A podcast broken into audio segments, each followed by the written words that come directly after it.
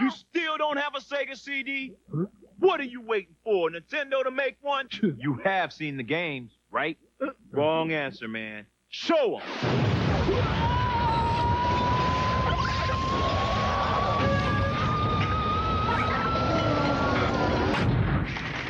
Want to see more? Hey, you.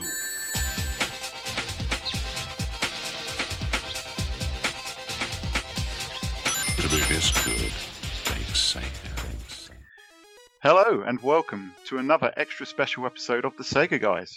I'm Dan, the Mega Driver, one half for the team, and I'm joined as always by the Sega holic himself. It's James. How you doing, James?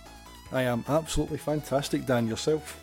Yes, mate. I am very excited uh, for the show that we have today because we've got a very special treat for our listeners and, and for ourselves. Let's be honest. Um, we've got a very special guest. Uh, this guest, to any Sega fan, he needs no introduction, but he's such a legend, I'm going to give him one anyway. He's the former CEO of Toy Giants Matchbox and Mattel, as well as Leapfrog. But to us Sega fans, we'll remember him most fondly as a former president of Sega America. He's an absolute Sega legend, and it is an honor and a privilege to welcome Tom Kalinske onto the show. Welcome, Tom. How are you doing? I'm doing great, and thanks for inviting me. I'm looking forward to this chat. Tom, I have to admit, right, this this this eh, this recording right here is is something that Dan and I, in the very infancy of this podcast, sat down and said, if we, we had a list of guests, you know, Al Nilsen was on there, and yourself was on there, and for us to have you both on um, before the podcast hits a year old is absolutely mind blowing. So I, I can't thank you know obviously Al and yourself enough for, for giving us the time to, to chat about all things Sega. Oh, wonderful. Well, Al's a good friend, and I chat with him, oh gosh, almost every week. Great stuff, great stuff. So, I mean, you, you had a remarkable, you know, career before even coming to Sega. Um, are you proud that many of the products that you launched, you know, He-Man, that's like a childhood icon for me alone, you know, are, are ones that you helped save, like Barbie and Matchbox. Are you really proud that those are ones that still endure even today? I, I really am, uh, and it's it's a little, frankly, surprising to me. Uh, one of the first ones I did, you probably aren't too aware of over there, but I did. I was involved with Flintstone's chewable children's vitamins, and for Miles Laboratories, and it became the number one children's chewable vitamin back in the late 1960s when I was working on it, and it still is today. So I had Flintstones vitamins, Barbie dolls, Hot Wheels cars, Matchbox, uh, Leapfrog, and Sega. So I feel I feel very good about it. I've been very very fortunate. Absolutely amazing. Yeah, I, I, I only learned about the Flintstones Chewable when uh, reading through uh, the Console Wars book and seeing the, the CBS show. But I was amazed that yeah, that that too's still running today. Um, but while you were at Mattel in your early days, um, you did uh, launch a, a, successful line of handheld games, didn't you? Um, can you tell us a bit about that? I mean, how did you feel when uh, Mattel went all in to the video game market with Intellivision? Did you want to be part of that at the time, or were you happy where you were?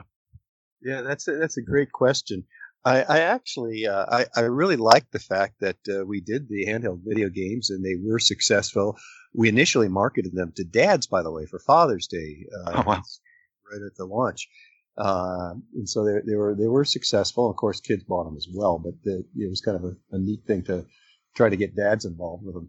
Uh, and then the Intellivision uh, development occurred under for a brief period of time. It was actually in part of my my group uh, at Mattel.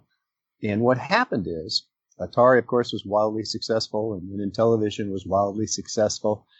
And the board of directors and the chairman at the time said, well, this is going to be a huge business. We're going to set it up as a separate company. And we're literally going to move it out of the toy building on Hawthorne Boulevard in, in Hawthorne, California, or Rosecrans Boulevard in Hawthorne, California. We're going to move it down the road. And so they took it away. And I was, I was upset over that. I would have liked for it to have stayed, uh, under me, uh, but it didn't. And I do recall there was a board meeting toward the end of Intellivision's life where uh, I was on the board still, and because uh, I was president of the toy division, and I, I, went into this board meeting. and I said, "Geez, there's there's a lot of talk among retailers about too much Atari inventory and Intellivision inventory, and it's slowing down at retail, and there's going to be a problem." And I remember the CEO of Mattel at the time saying to me, yeah, that's nice. Well, you, you go take care of your toys. We'll take care of the oh, wow. Jeez. If, if, if, only they knew. Um, but wow. Um, so Mattel obviously saw the Intellivision, as you say, as as something that was going to be big at that point, given the success of Atari. Did did you see your future in video games? I know you was on the, the board for Intellivision, as you say, but did you see video games sort of as the future? Did you see them getting as big as, as you would see them get in your career? Not not at that time, no. I, I in fact, I, as I mentioned there, I was very worried about it because of what was happening at, at Retail America, uh, and it was the beginning of the decline of Atari, and soon thereafter Intellivision. So I, I didn't think that I was going to have much of a, a, a part in the video game industry at that time. Absolutely brilliant. So I mean, your your journey to Sega, then Tom. So I mean, you first crossed paths with Hayao Nakayama in the late seventies while working at Mattel. So, what were your first impressions of him? Uh, and did you ever envisage at that time that you would ever work as closely with him as you eventually would go on to do? Uh, no, and and the meeting that I recall having in the in the late uh, late seventies was with Paramount Pictures, which owned Sega at the time. And Sega reported to Barry Diller and Michael Eisner, famous two famous characters here in American business. Uh, Eisner obviously went on; they was president of Disney for years and years and years. Mm-hmm. But back in those days, it reported to uh, to Paramount.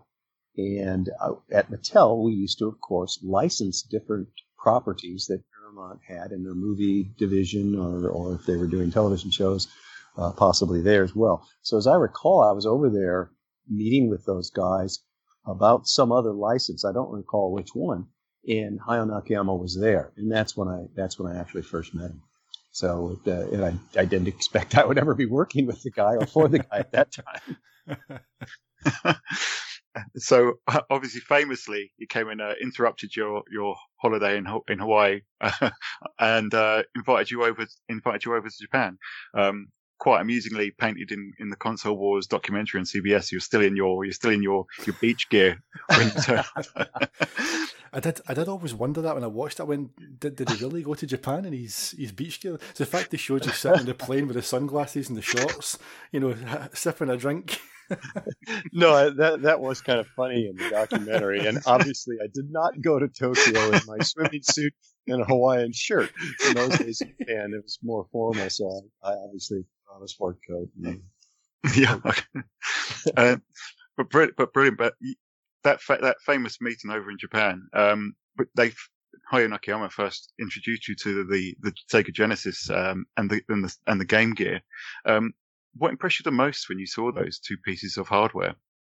Well, again, remember now, I was used to video games looking like what Atari looked like and Intellivision looked like, and I'd, I'd seen some NES uh, uh, games as well. So I was familiar with what 8-bit uh, NES looked like. Uh, I really wasn't familiar with the Master System, and and so when I saw 16-bit and how much better it looked than what I was accustomed to, it blew me away. I mean, I was in complete shock. I thought this is wonderful. Uh, I, in, I mean, now you look back on it, and I, I thought this is so realistic. Look how realistic everything looks in these games, which of course is nothing as realistic as they are today, not even close. But back then, it was just such a, a, huge leap above what I was used to that I, I really did. I was very impressed and I fell in love with it. And then I was also familiar with Game Boy from Nintendo, which was, you know, gray and white or green and white, whatever you want to call those colors. It certainly wasn't color. And, uh, and I see Game Boy. I mean, excuse me, I see Game Gear, what became Game Gear, and it's uh, color on LCD screen, and it also looked great. It was such a step above what Nintendo had. So that's what really convinced me that there was a shot at uh, upending Nintendo with these two better technologies. Yes, it's quite amusing as well whenever you see um, obviously like kids today are used to their, their switches and their switch lights, but they they don't know the struggles of, of wearing the Game Gear battery pack on your belt. we we lived that dream, Tom.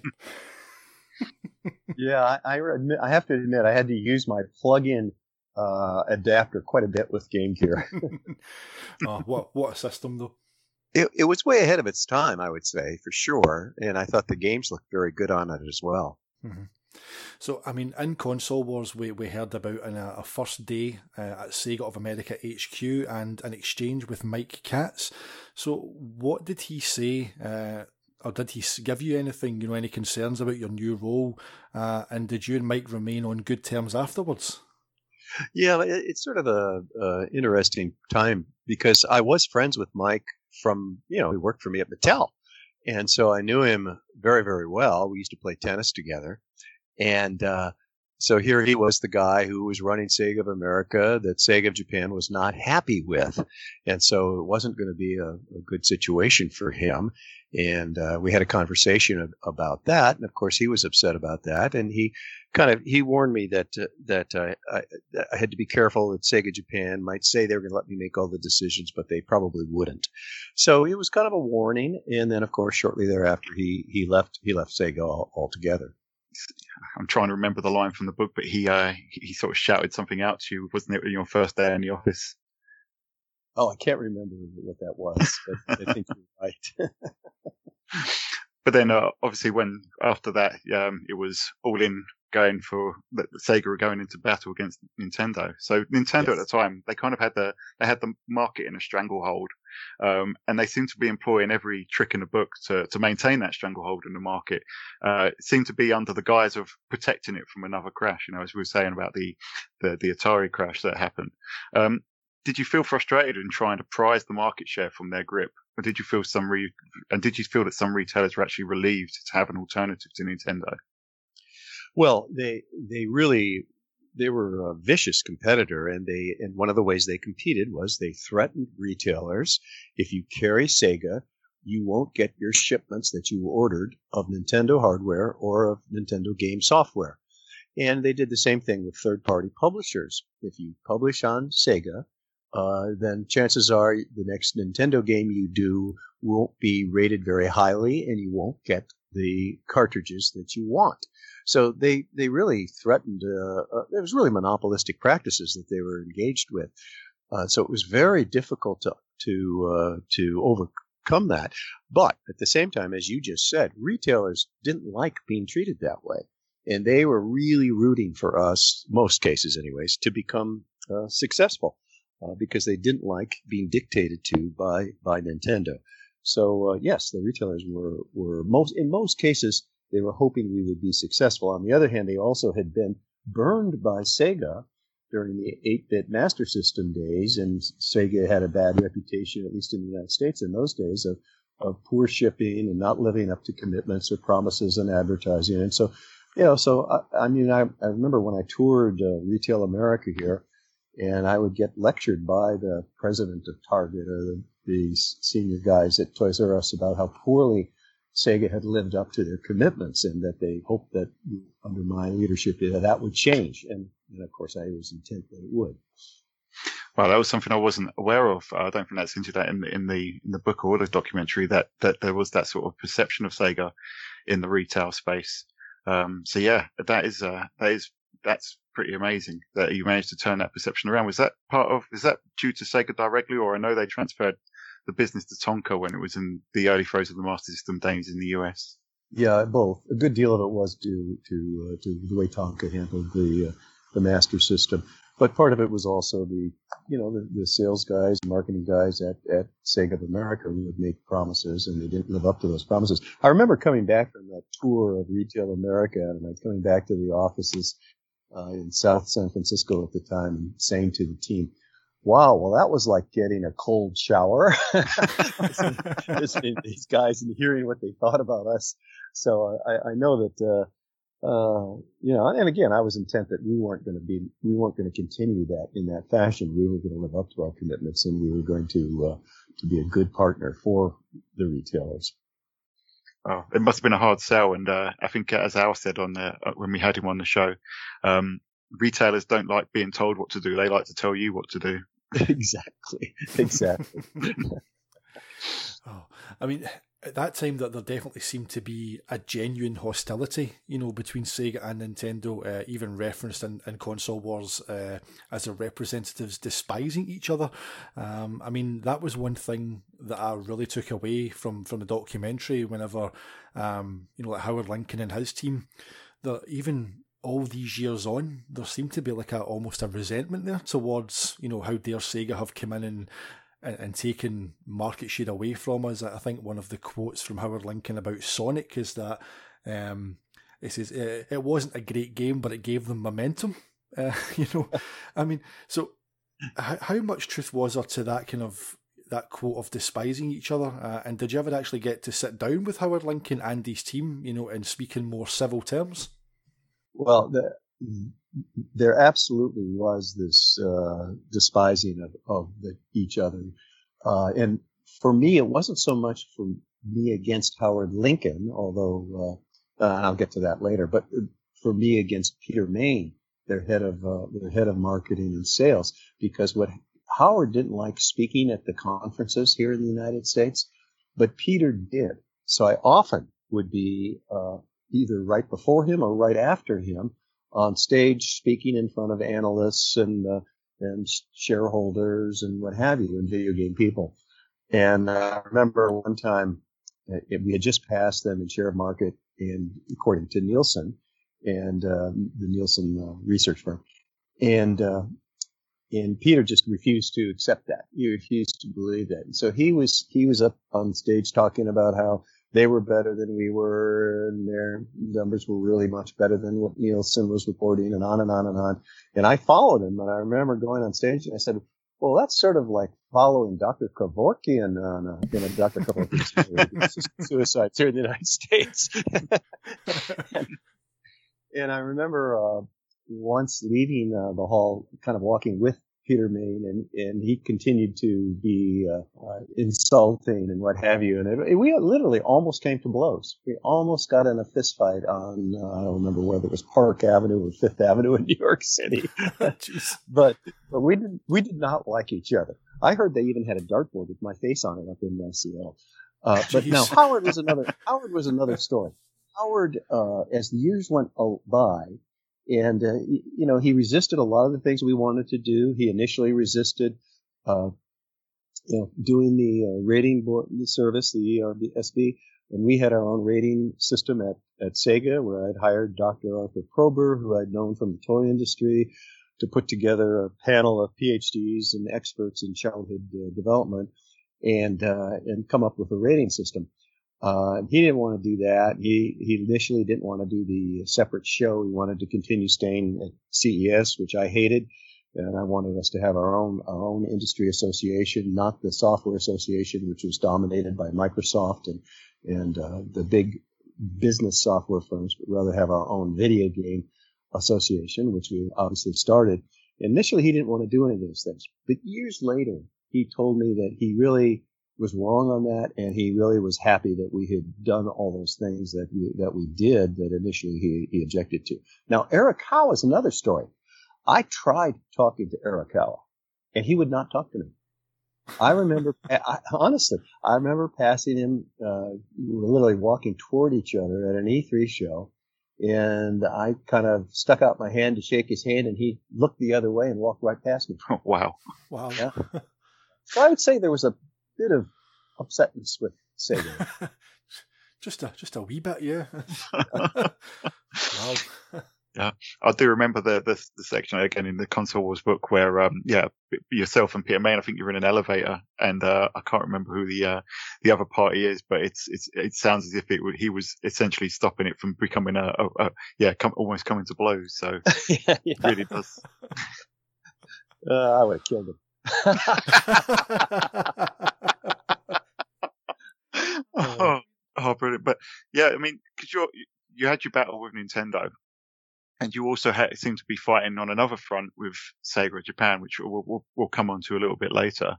Um, but something that comes across in the in the console wars book is there does seem to be this sort of battle of conscience that you have with yourself as the Genesis library began to mature, and there seemed to be more mature content coming out and it, you know, and you had your night traps and your Mortal Kombat. So you mentioned just now about the, the, the rating system that Sega had spearheaded.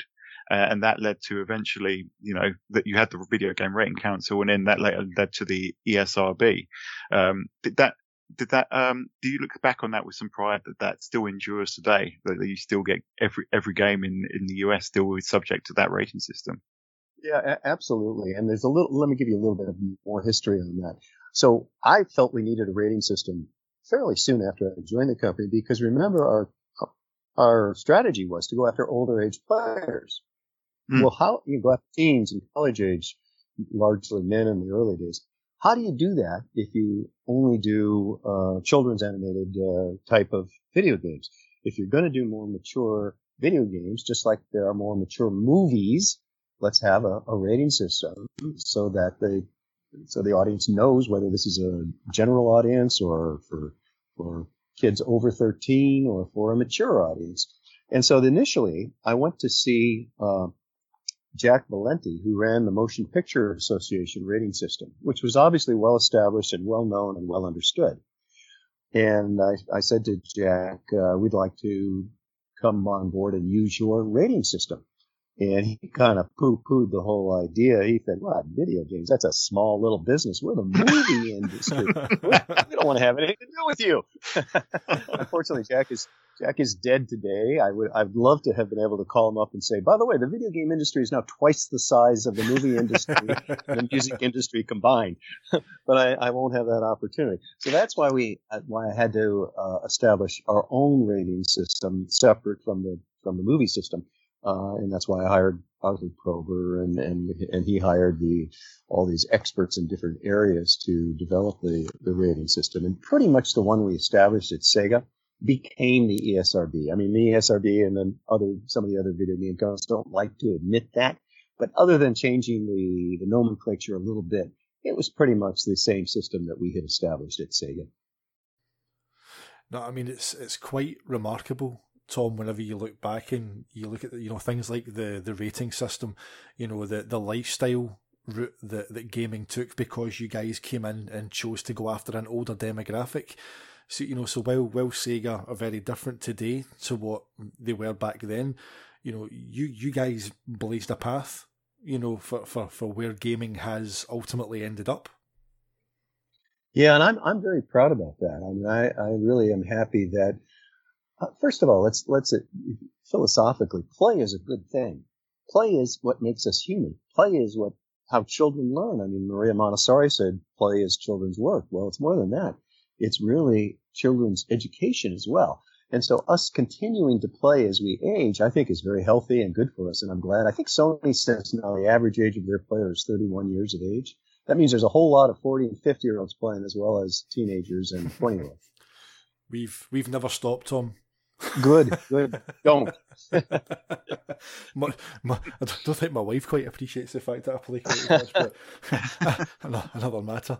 Um, but I mean, we'll move on to, to Sega and EA, um, and obviously, you know, Sega's relationship with EA would be one of the Genesis's most defining, uh, and I think it would be fair to argue that without the platform that, that Sega and the Genesis afforded them, that they wouldn't be where they are today. You look at FIFA, you look at Madden, NHL, massive franchises even today. You, you guys set them on their way. Um, but there is one meeting with uh, with Trip Hawkins where he, apparently had Sega almost hostage. I mean, did you find Trip difficult to deal with, uh, and how beneficial in the long run did you find that that EA relationship? Yeah, it's funny you bring that up because I'm I'm still very friendly with Larry Probst, who's the chairman of, of, Electronic Arts. In fact, we belong to the same golf club, and whenever I see him, he's he's a better golfer than I am, so he plays with a different group of guys. but I always I always yell out to him, "Remember, Larry, we made you successful." he gets a kick out of that, and there's some truth to it, obviously. Uh, but the meeting you're you're thinking of, or you're speaking of that was early in my time at Sega, and we were in we were in a tough position there. We needed to get uh, Joe. We'd signed Joe Montana. We needed to get Joe Montana football out, and the people who were working on it, it couldn't do it. I mean, it was way behind schedule. It just wasn't going to happen. And at the same time, Electronic Arts was threatening to not uh, buy cartridges from us, but to rather they'd reverse engineered the Genesis in a clean room, and therefore they felt legally able to publish without paying even a royalty to wow. uh, to Sega. So I go over to Electronic Arts, wasn't far away, uh, headquarters, and and I meet with with Trip, and of course I had a couple of my people with me, and I don't think Larry was in that meeting, but anyway, Trip is explaining to me uh, how he's going to publish legally without having to pay us anything, and I remember saying to him, uh, I said basically, Trip, didn't your mother ever teach you the difference between right and wrong? and and I explained why it was wrong for him to take advantage of us having created this this wonderful hardware, not to uh, or to think he could get away without paying anything to publish on our hardware and all the R and D that was involved in it. And uh, so we didn't get along real well initially at that meeting, but eventually cooler heads prevailed or cooler thoughts prevailed, and and we reached an agreement where we really needed them to finish Joe Montana football, uh, to lend us their their engine to do Joe Montana football, and for us to get that product out uh, by by Christmas time.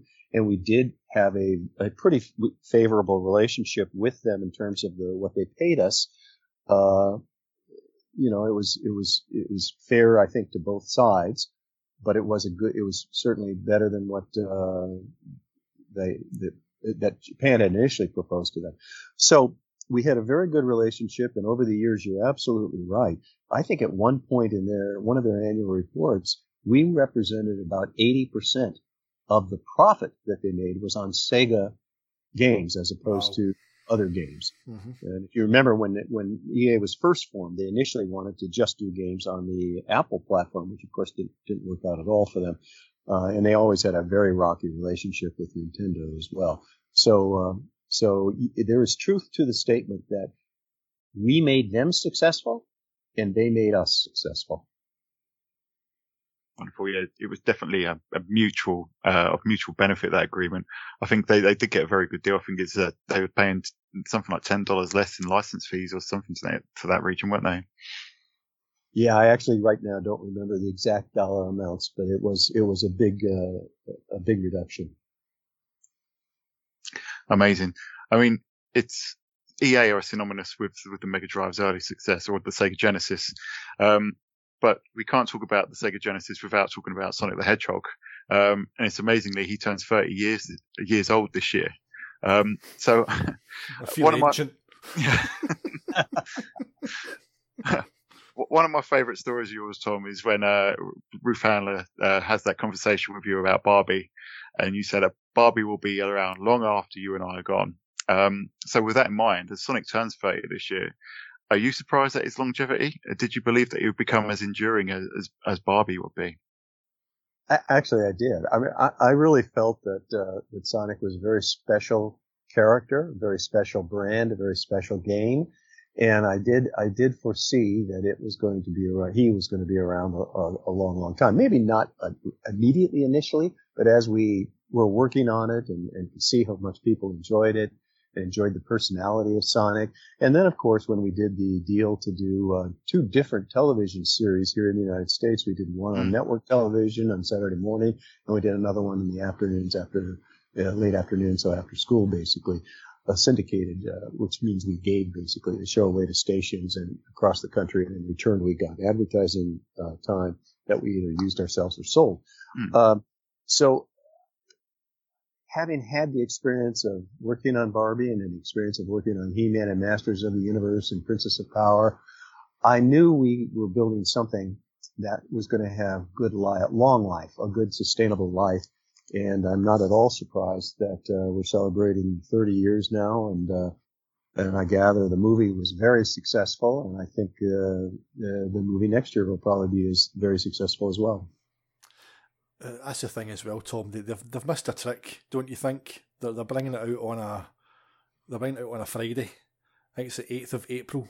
You know, surely if it's Sonic Two, you, you bring it back a couple of days and you, you recreate Sonic Tuesday. Surely.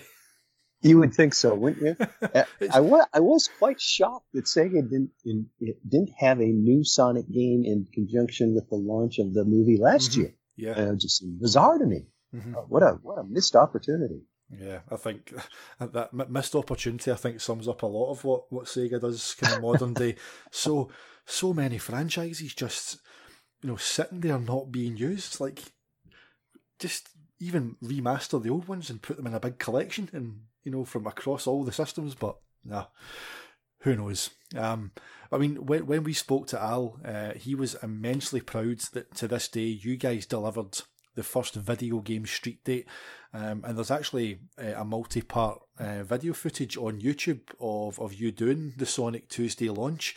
Um, you bring a host of kids, teen uh, television personalities on, uh, and then you know obviously you're kind of giving a, a breakdown of you know the sold out in the UK and it's doing well. This is what we project to sell in the US, and it's sold out in Japan. Um, I mean, what what are your memories of Sonic Tuesday? Because in that footage, you look absolutely beaming with pride. It has to be said.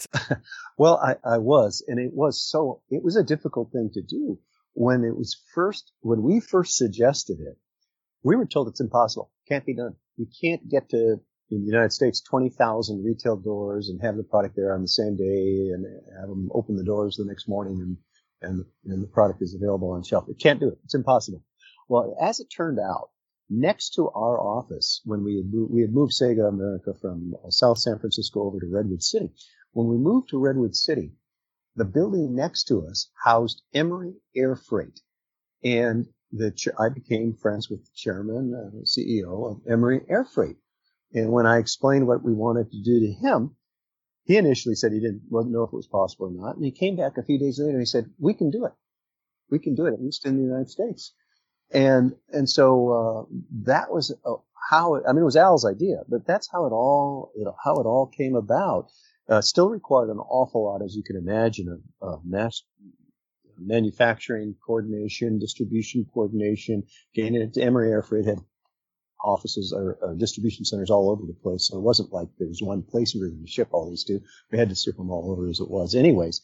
But they're the ones who delivered that night to, uh, to uh, un- enable us to do Sonic Tuesday. And I was very proud of it. And it's amazing to me now that this is the way almost all video yeah. games are watched. Again, you know, you, you, go back to things that Sega, especially from your era, that you guys have pioneered. You can add that one to the checklist as well. Yes, yes. Brilliant. Yeah, amazing, amazing that all this stuff endures. But um, I still remember um, Sonic Tuesday vividly. Uh, I still remember the, the, the, buses and everything. It's uh, absolutely wonderful memories of that. Um, it's a it's a it's a shame that uh, that that Japan seemed to they went a little bit early, didn't they? Um, yeah, they, you know they couldn't possibly do something we wanted to do. they knew better. oh, they weren't part of the party. It, it, felt like a whole worldwide party. And then I, I, yeah, I look at those videos that you're that you're in. Um, with uh, Dustin Diamond. Uh, um, tragic what happened to him uh, recently, but um, just watch, oh. watching that now just brings back so many emotions. Yeah. It's wonderful. Yes, it was. It really was wonderful. Um, but another thing that really is wonderful to see is just this, what, what I get from watching the CBS show, from speaking to Al and from reading, from reading the Console Wars book. There's this tremendous sense of, of family and camaraderie. Uh, I think one of the phrases used in the Console Wars book is, is when you join Sega, you become Sega. Um, do you feel that that was instrumental to the success of Sega, uh, of the Genesis in America? And do you look at those back on those years uh, with fondness? Oh, absolutely. Uh, I am, as I indicated, not only am I close to Al and talk to him literally almost every week, but I'm very close to almost all the rest of the Sega team too. I mean, I, Joe Miller was one of my best friends. He unfortunately passed away from cancer. Uh, Paul Rioux is a very, very good friend. I still talk to him as often as I can. Shinobu Toyota, I talk to very, very frequently. Uh, Diane Fornasier, Ellen Beth Van Buskirk, I've, I've been in touch with very regularly. Uh, Michealene Cristini Risley, uh, who handles licensing, she's, she's nearby here. I talk to her regularly and see her regularly. So, I, and, and Ed Annunziata and a number of the developers, I, I uh, producers, I'm very much in, in touch with and, and, very friendly with. And it, it, truly was a team. And, and as I've always said, I get way too much credit. Uh, they, they're the ones who did all the hard work. For some reason, I get the credit, but they did the work. I must really annoy them. it's like the, the way that it's been set up on the, the documentary. It's kind of got you almost kind of put up there as the, the kind of hero who came in to, to save Sega. Oh yes, I know. I know. yeah, it's really, as you know, you, no one person can do any yeah. all of this. Yeah, it's really a, a team effort, and I was very lucky to have this team of people, exceptional people. Uh, and we all got along very, very well. And if, you know, sometimes we, we didn't, we made mistakes and hired and those people didn't stick around, but most of the time, I think we did a, we did a very good job of, of getting people on board and, and having them become a valued part of the, part of the team. Uh, I remember when we hired uh, Bill White from Nintendo. That was really something. You know, they, the Nintendo people were very upset over that. And I remember we were, we had a company dinner somewhere in, uh, I think it was down in uh, Monterey, California, near Carmel. And for some reason, we had a dinner down there. And uh, one of the employees, uh, senior management, I won't say who, was challenging Bill White. Are you really loyal to Sega now that you've left Nintendo?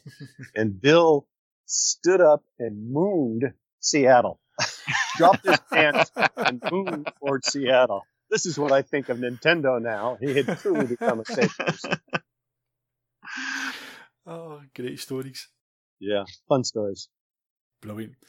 Uh, so, I mean, we'll, we'll take, you know, obviously that team, you know, into the, the era that, that they did all their best work. Um, and obviously, we're talking about, you know, we had the Genesis, the Sega CD, the 32X, and then the Pico. So these kind of questions will be, you know, around the hardware that, that you guys worked on as a team. So, I mean, when it comes to the marketing, obviously targeting an older demographic with the Genesis did prove to be a, a master stroke. But could you believe that it had paid off even whenever younger children started mimicking the Sega scream? Well, you know, this is one of the thing I, things I think people miss that as a marketeer, I was very much aware of.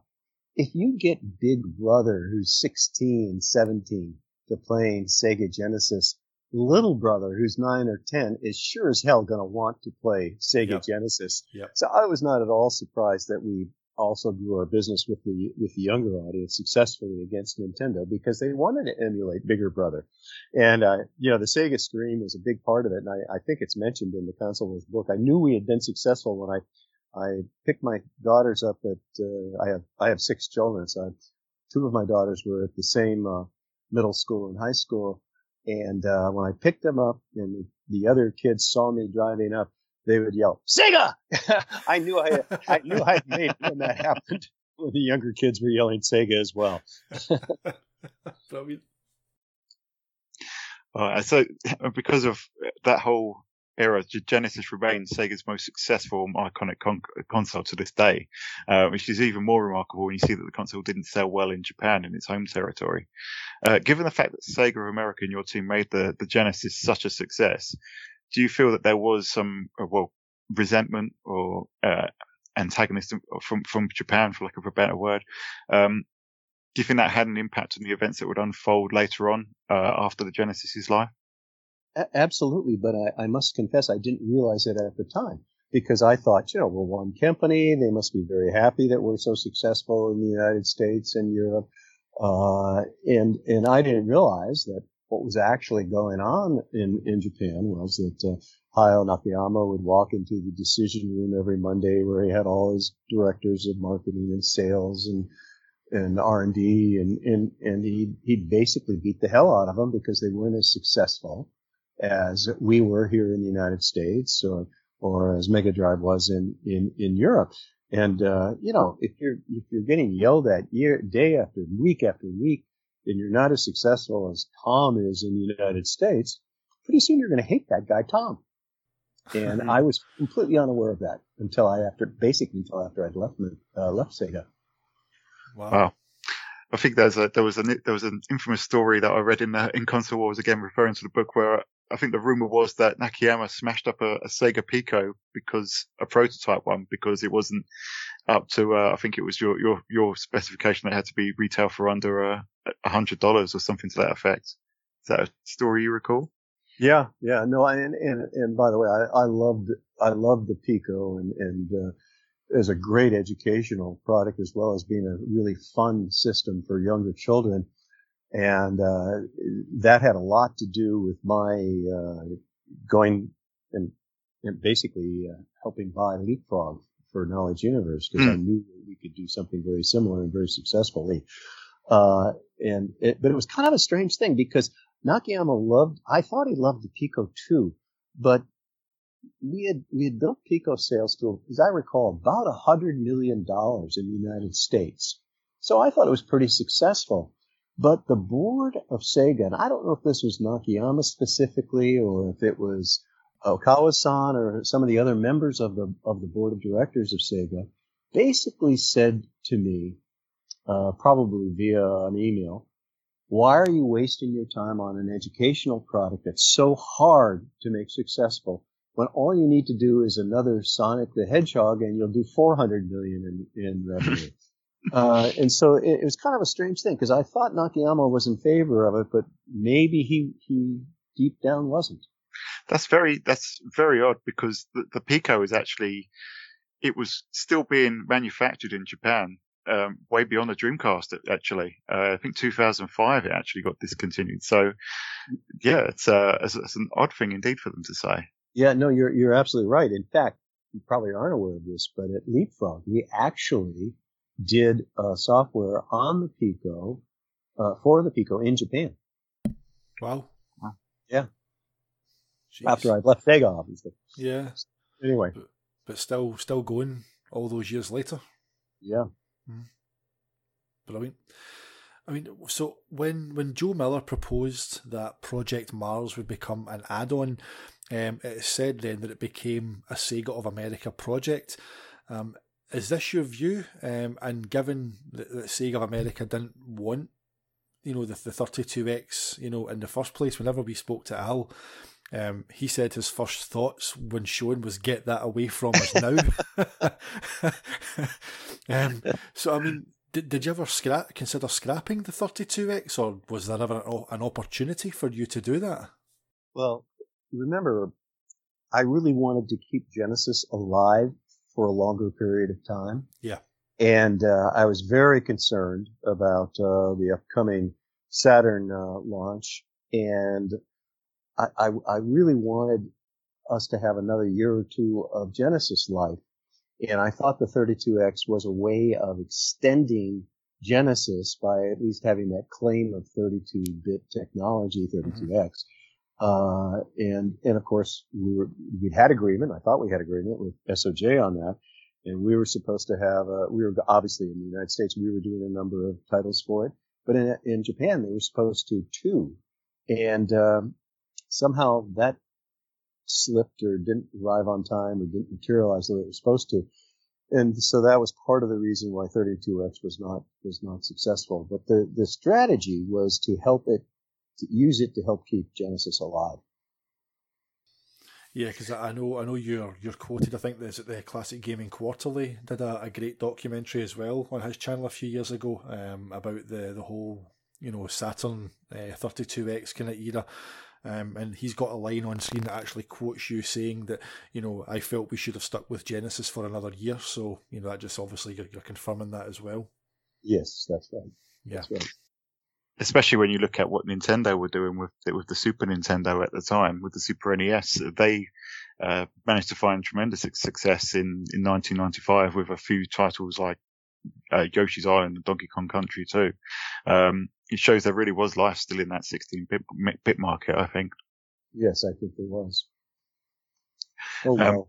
Um, yeah, it, it, really would have been nice to get an extra year out of the out of the Genesis, as you say. But um, as much as the 32X was uh, was a failure in the end, um, when you look at the Sega CD, you did have some modest success with that.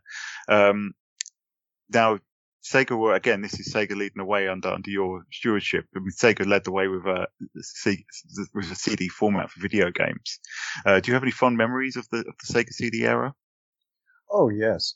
I, you know, first of all, imagine back then, and all of a sudden you have this promise of almost unlimited memory and the ability to use full motion video, live action video, combined with animation, combined with orchestral uh, music that's you know quality of, of the finest uh, stereo equipment, Dolby equipment, what have you.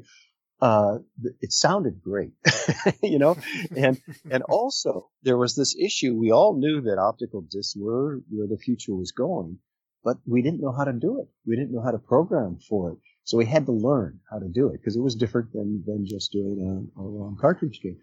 And, uh, and so there was a great deal of learning that went on. So I'm really glad we did Sega CD because it did help us and a number of other people, including Sony, learn how to program for the CD optical disc format. It's a brilliant point there because yeah, if it Sony was so tied to the to the Sega CD at the time, obviously they were looking for a way in, and yeah, they were the they were the Sega CD's biggest supporter, weren't they? Yes, they were, and uh, at the time, uh, I, you know, they did half the titles and we did half the titles ourselves, and I don't think there was anybody else uh, initially, at least at the very beginning, uh, as far along as the two of us were. And and I became very good friends with uh, the Sony people, Olaf Olafsson and Mickey Schulhof and some of the others there. Great stuff. I mean, we will we will come on to the Sega and Sony relationship very shortly, but um, we're we're going to move on now to the the Sega Saturn. Um, so I mean, we are we are huge fans of, of the Saturn here at the Sega guys, but uh, when you guys first caught a glimpse of it, um, is it correct to say you were unimpressed? Um, the word "lousy" was, was used by by Joe Miller in, the, in the, the, console wars book. Um, what what was it specifically about the console that gave you cause for concern? Was was it the hardware, or was it just the fact that you thought it was just too soon because you wanted to stay with Genesis? Well, it was all of that, and and from Joe's perspective, uh, as I recall, First of all, Joe felt that the architecture made it very difficult to program for. And he, he wasn't crazy about the chip architecture of the, of the Saturn. And he also, I mean, he basically believed it should just be better. And he was a big proponent. This was now just the very, very beginning of internet time. He was a big proponent way back then of having better internet uh, capabilities and, connectivity. And uh, he saw the future. Of course, we messed around with uh, with the Sega Channel here in the United States, so we knew you could deliver games via via cable. But he saw the opportunity of being able to deliver games via, via the internet way back then, and he thought that that should be the next part of what was built into uh, a, a, new video game system. So there were there were a number of factors at, at, at work there. So so basically, Joe wanted to do with or felt that Saturn should have been, you know, what Dreamcast eventually did, you know, by bundling in that that kind of modem idea and, and taking on online gaming. Yeah, that's right. Yeah, wow. Wow. I mean, yeah, it's, it's again, it's another first from Sega, but I mean, yeah, what you're saying about the architecture, or what Joe said about the architecture, it, it was prophetic, really, because as much as uh, James and I do love the Saturn, we do know um, that it was a nightmare for developers. Um, so it was going to be problematic. But given any shortcomings with the system, those aside, if you do you feel that if you had any if the sort of autonomy you had with the Genesis, if you had that for the the Sega Saturn, could you have made that as successful if you didn't have you know Sega Japan pushing for the early launch and everything? Yeah, no, I, I do. I mean, I felt the September launch was too early, and then when I was forced to launch it in June, that was really too early. We didn't, I mean, as you know, we didn't, we couldn't even provide hardware to all of the retail outlets that wanted hardware. In other words, we couldn't even get four pieces of hardware to every store in America that wanted it, and uh, therefore we had to uh, to leave some out. And you know, these were people that we had worked so hard to build up a positive relationship with and all of a sudden now, uh, we surprise them with a, a, June launch and we can't supply them. Uh, so, so, it was crazy. And then, of course, on top of that, we didn't have enough software. Uh, you know, we, we, were supposed to have at least six titles at launch and we really didn't. And, and it just, it was a mess. It was a real mess. So to answer your question, I think if we had really done what I wanted to do and not launched at all that year and waited another year, that by then we would have had the manufacturing issues resolved. We would have had enough good software. We would have been able to figure out all of our distribution and marketing issues, and we would have had a good chance at uh, at and hopefully have a Sonic title on it. We would have had a good chance of, of being successful with, with Saturn in the United States at least. I mean, obviously Nakayama did mandate, you know, the early launch of the console in, in the US, leaving you with, with very little say. I mean, did did you try and push back, or I mean, did did did he even give you any hint that he might have reconsidered, or was it just you know he was hell bent on going on that day? Oh no, I I fought back on that, and uh, I'm sure I, I, can recall having some somehow these conversations always occurred by phone late at night. And I, and I, I seem to recall having almost a shouting match with him over this. And, uh, and, you know, he, he just, he was convinced that this was the right thing to do.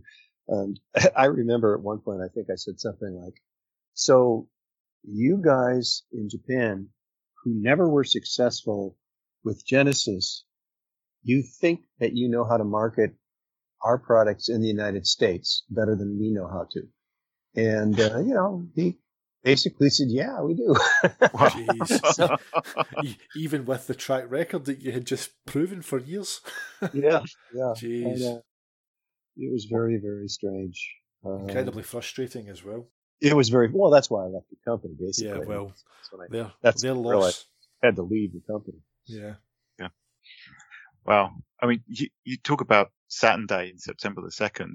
Um, did you have a lot of invested into that day? Um, and do you feel, obviously you feel like releasing on that day would have given the Saturn a better start to its life cycle.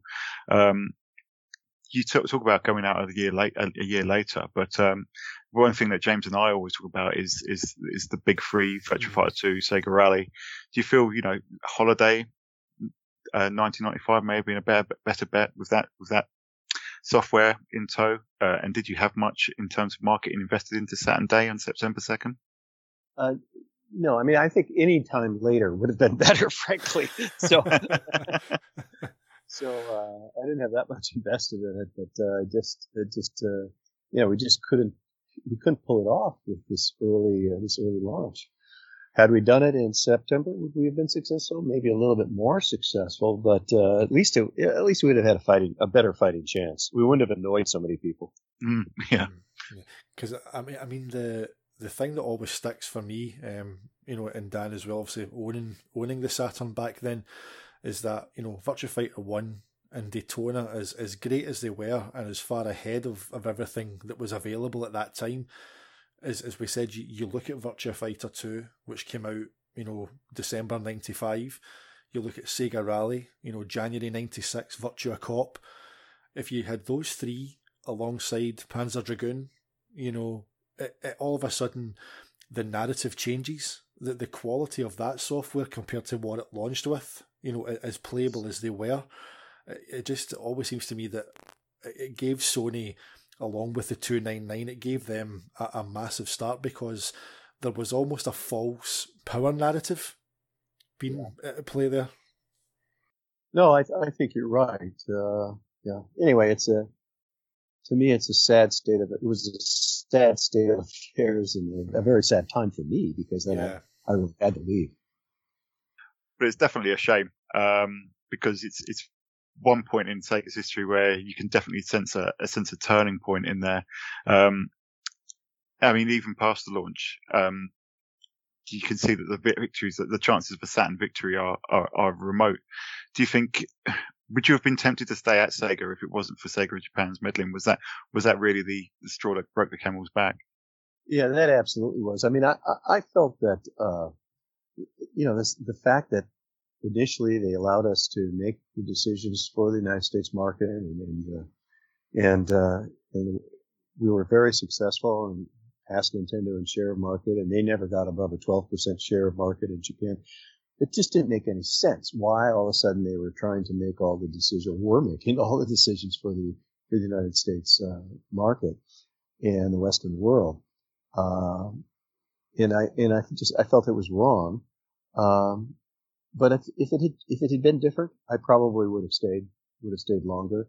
I was being romanced, if you will, by uh, hmm. uh, Mike Milken and Larry Ellison, who wanted me to leave Sega and form a, an education technology company, which became known as Knowledge Universe. And and certainly after the decision to uh, to launch early with Saturn, I accepted their offer and agreed to uh, to join them. So, I mean, we'll, we'll touch back again, Tom, on that Sega and Sony relationship that kind of came up a wee okay. bit just before the, the Saturn. Um, I mean, there's the story of the, the Sega and Sony hardware deal, um, which came apart in the end, uh, and there are there's different reports on whether this was a, a disagreement on hardware focus or Sega of Japan feeling that Sony had too little experience in the video game space. So, I mean, are you able to maybe shed some light on you know what blocked it and, and just you know how, how close did it actually come to happening? Yeah. Well and i thought that was a an obviously brilliant thing to do you know to have one hard system none of us were making money on hardware or much money on hardware to start with. So uh, the deal was that we'd have the sony sega or sega sony whatever you want to call it and and we'd share the the loss or, or small profit on the hardware, but whichever one of us made the software would benefit from that revenue and profit. Well, in those days, we were much better at doing games than Sony was. So I saw this as a as a slam dunk win for Sega. We would we would really make a lot more revenue and profit than than they would, even though we were partners. And uh, and when they wanted to go ahead and do it, it just seemed crazy to me that Nakayama didn't want to do it. And by the way, I I do blame myself for this because it, it seems so obvious to me. I must not have sold it properly. I must not have communicated it properly because it's just a no-brainer. And uh, I, I, I just I don't know what I could have done better, but I'm, there must have been a way that I could have convinced them. Maybe I needed more analytics, more math, more showing potential revenue and profit than what I had projected, uh, because it's it's an obvious win for Sega, and it didn't happen. Hmm. I mean, th- there's there's an irony almost that you know that Nakayama kicked out the Sony idea for them having too little experience in gaming, but yet only a what a year, eighteen months or so later, maybe two years at most, that he would then fear Sony enough to rush out Saturn ahead of PlayStation. Yeah, it's, it just seems yeah. really ironic that in that short a time, it was you know other two experienced to, to partner with, and all of a sudden it's oh we'll be better get out before them. You know, it's, it's such an ironic turn of events. Yeah, it really is. Uh, you know, he just he didn't believe that a big corporation like Sony could could figure out the video game business that quickly, that quickly, and why should we help them? Well, turned out they didn't need our help that much. but you mentioned, I mean, you can't um, blame yourself a bit on that one though, Tom. I mean, looking at uh, some of the stuff that was going on in Sony as well. I mean, Ken Kutaragi had to fight tooth for now. I mean, he only got sacked by Sony, so it was a it was a tough sell to his top brass as well. Um, so uh, yeah, I think there was a, an awful lot of, of forces at play, and we know it knowing how stubborn Sega Japan was. I imagine uh, it would have sometimes I feel like it, you could have sold them, you know, water into wine, and they and they wouldn't they wouldn't have uh, gone for it. Unfortunately, I think you're right. but um, you did have a good relationship with Sony. You did mention um, uh, your relationship with Olaf Olafsson. Um, do you feel that if there was a partnership between Sony and Sega, uh, as you mentioned, do you feel that it would have been long lasting and prosperous? Um, you know, especially as you had that those early days with the Sega CD with them. Um, do you feel if they did go on with the, with the, the say the Sega PlayStation, would there be a Sega PlayStation 2, or do you think they may have parted ways afterwards? Well, it's always hard to to say what would have happened with a big corporation like that, but uh, we we really did have a good relationship. We enjoyed working with each other. So at least in uh, in the Western world, I, I think we could have had a good chance of a partnership that lasted for some period of time. So we'll just move on to the, the final section then, Tom, which uh, is just a kind of summary. So, you know, the, the Sega of today uh, is a very different beast, as we've said. We've spoke about it so many times. The you know the changes between the company that you worked at to what it is just now. So many franchises left unused. Um, but I mean, despite that, a, a lot of the the image that you and your team created persists today. You know, a lot of the you know the not, so much inventions, but the, the ideas that you guys you know laid down. You know the, the rating system, the lifestyle, the gaming, you know educational stuff. You know with with the Pico, all these things that you you know that endure today. Um, you know even looking at the modern day, the, the, the Genesis Mini sports the Sega pack-in box design, you know, that, that you fought for. You fought for Sonic to, to be the, the pack-in game with, with the price drop, and the Genesis Mini has that packaging on there. Um, so even though you've moved on, um, we see you on a lot of podcasts and a lot of YouTube channels talking about Sega.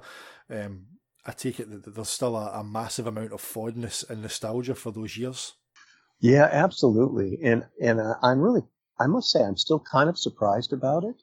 uh, you know, when five or six, five years ago, I guess, when Blake Harris said, "Hey, I want to do a book about the time you battled against Nintendo," I I said, geez, Blake, there's probably 200 people in the world who care. and, and, he said, no, no, you're wrong. There's, there's, thousands and thousands, hundreds of thousands of people who still uh, fondly remember that period of time and would want to know more about it. And, and certainly that's been true. And uh, I'm really happy to see them uh, bringing out the the retro uh, version, the smaller version of, of, of Genesis now, and uh, and I guess they're doing the same thing. They've done the same thing with Game Gear. Um, um, I do, I do, uh, it, it, does make me proud that uh, all the stuff we did way back then is still liked today. uh, even though the technology is so much better today, I mean, I look at my boys playing on PlayStation 4 and my God, I mean, you can't tell the difference between a, a movie and, and, a video game. Um, but anyway, no, I'm, I'm very, very, very happy about all that. No, I mean it's funny you you're saying there as well about the difference between a movie and a video game, and I actually think Tom that that's that's one of the reasons why I think um, that retro gaming does endure because yeah, games today are they're on scale with movies. They've got budgets. They've got you know Hollywood actors' faces and voices in the games, but for me and uh, and Dan and a lot of other retro gamers, it's it's that kind of short burst fun gameplay don't need to worry about checkpoints or save points or quests or you know missions or open worlds. You just put a cartridge or a disc in and just you know enjoy some old fashioned you know proper fun gaming. Um, and I, I think these systems that, that I know I play them more than even the newest Xbox that I've got. So yeah, um, you guys were at the forefront of creating something absolutely wonderful. Um, and again, just obviously thank you that you guys did what you did. Well, thank you. And I, and in my, I'm in an office above uh, my garage here at home, but down in my basement where I don't have good Wi-Fi, I have 200 Sega Genesis games and every Sega CD game we made. wow. wow. And, people, and lots of Game Gear games. Uh, uh, I, I, have a Saturn down there as well. Uh, and I've got a actual art, Virtua Fighter arcade machine. Oh, Tom, I'm coming to yours. yep, me too. Come on over. and so I still wandered down. Oh, you'll love this. I've got one of the old retail displays for Genesis where we had this changer in it, and you could put six different cartridges in it, and the player could pick which one he wanted to play in the store. And of course, it drove the store managers crazy because these kids would come in there spending hours and hours playing uh, Sega Genesis video games and not buying anything. oh, but, Dan, uh, it's, but, uh, it's, it's Christmas at the Kalinskis. yeah. Come on Oh, absolutely wonderful. I mean, yeah, it's like James says. Um, that's that period is just so special for so many people, and there really is something about those classic Sega games um, because, as you were saying, play is important, and I feel like the retro games really are more about fun and enjoyment. Um, and there is something to say about modern games but the immediacy and that immediate fun that you get with retro games uh, and Sega games especially, I don't think anything personifies Sega as fun quite like a Sega game does when it comes to video games. Well, I, I think you're right, and I think that's why I enjoy wandering down there and and, and still playing uh, Sonic the Hedgehog two or, or even one, um, ToeJam and Earl and uh, Daytona Racing. Yeah, it's it really is uh, instant fun. Instant Wonderful.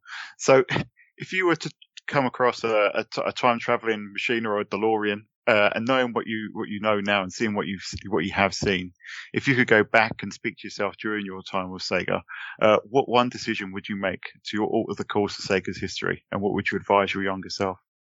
Well, again, I mean, I still and I I beat my head against the wall on this. What could I have done to get the Sega Sony, Sony Sega relationship cemented so we had one hardware system that we were each making software video games for. And I just, it bothers me that I, I it's such a no brainer. How come I wasn't able to be persuasive on that? Uh, so I could, again, I know you said I wasn't a failure. I couldn't, but I think I, that was a failure of mine. I, I should have been able to somehow, uh, get that accomplished. And I, I don't know what it would have been taken. Maybe I had to go over Nakayama's head directly to the board of directors or something, but I should have been able to get that done. And and who knows what would have happened? Uh, as we've said, you know, had, had that deal gone ahead, would there would have been no PlayStation as we know it. There would have been no no Steve Race two ninety nine. you know. Oh, I, I still remember that E3. I could, that, that was a mic drop moment. Can't believe that. Yeah, it was. It was. Oh. Was a, uh, for us, it was a no shit moment. Aye, well, oh, from from a former colleague, no less. yeah, former friend. Yeah, who who liked to burst sonic balloons, if I remember. Oh yeah, he did. He did. Vicious competitor. Oh, oh but um, Tom, we've we've come to the end of, of the, the questions that we have. But um, again, on behalf of myself, Dan, all the listeners who are going to tune into this, um, thank you so so much for, for giving us your time. All right. Well, thank you, James and Dan. I really enjoyed talking with you, and I look forward to uh, to hearing what this all sounds like when uh, when it goes live. Yep. Excellent. Thank you very much, Tom. Okay. Thank you. Bye bye. Cheers. You take care. Bye bye. Take care. And that was Tom Kalinske, and I hope our listeners all enjoyed that as much as we did. We'd love to hear your thoughts on the episode. You can catch us as always at the Sega Guys. You can catch myself at swooper underscore D. You can catch James at the Segaholic. Uh, we'd love to hear from you, and we'll speak to you next time. Cheers, guys. do if you gotta do something. You gotta do something. Believe in yourself. Yourself. Yourself.